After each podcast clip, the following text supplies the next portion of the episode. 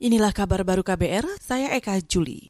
Saudara PT Sri Rezeki Isman Tbk atau Sritex membantah mendapat rekomendasi pengadaan wadah bansos COVID-19 dari Gibran Raka Buming Raka, putra sulung Presiden Joko Widodo. Juru bicara PT Sritex, Joy Citra Dewi menjelaskan Kementerian Sosial menyetujui langsung perusahaannya. Kami juga ingin menggunakan kesempatan ini untuk mengklarifikasi bahwa kami tidak memiliki rekomendasi apa pun mengenai order ini. Yang diisukan bahwa putra sulung Pak Jokowi merekomendasikan PT kami itu juga tidak benar. Juru bicara PT Sritex Joy Citra Dewi menambahkan, tidak dapat membuka informasi mengenai isi kontrak kerjasama, yaitu soal jumlah pesanan Kemensos serta nilai kontrak kerjasama kedua belah pihak.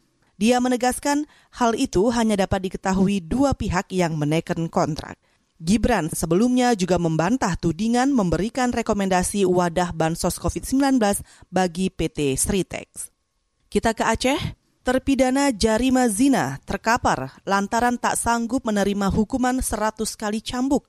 Laporan selengkapnya disampaikan Erwin Jalaluddin dari Lok Semawe, Aceh. 5 1 5 2 Seorang terdakwa cambuk di kota Loksmawe terkapar usai menjalani eksekusi cambuk yang berlangsung di Stadion Tunas Bangsa. Berinisial RM ini menjalani hukuman atau eksekusi cambuk bersama dua terhukum lain yaitu berinisial HR dan CMU. Kepala Subseksi Penuntutan Umum Kejaksaan Negeri Luxmawe Muhammad Doni Sidik mengatakan polisi wilayatul Hisbah sempat kewalahan dan penundaan dalam mengeksekusi terdakwa RM. Terkait masalah berhenti tidak langsung 100 itu kan kita memperhatikan kondisi terhukum juga. Koordinator Pelaksana Kesehatan Marwani Harahap mengatakan kondisi para terdakwa dinyatakan melemah karena mengalami luka lebam di bagian punggung. Berdasarkan pantauan di lokasi, acara eksekusi cambuk ini dilakukan di tengah diguyur hujan deras bertempat di Stadion Tenas Bangsa.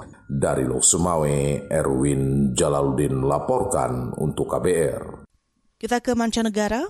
Regulator obat-obatan Uni Eropa menyetujui penggunaan vaksin virus corona buatan Pfizer-BioNTech Vaksin direkomendasikan untuk digunakan di 27 negara di kawasan tersebut.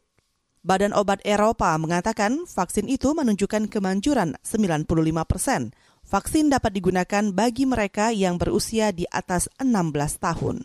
Direktur Eksekutif Badan Obat Eropa, Erner Kuki, mengatakan rekomendasi tersebut merupakan langkah maju dalam perjuangan melawan pandemi. Dia meyakini evaluasi menyeluruh menunjukkan keamanan dan kemanjuran vaksin ini. Saudara, demikian kabar baru. Saya Eka Juli.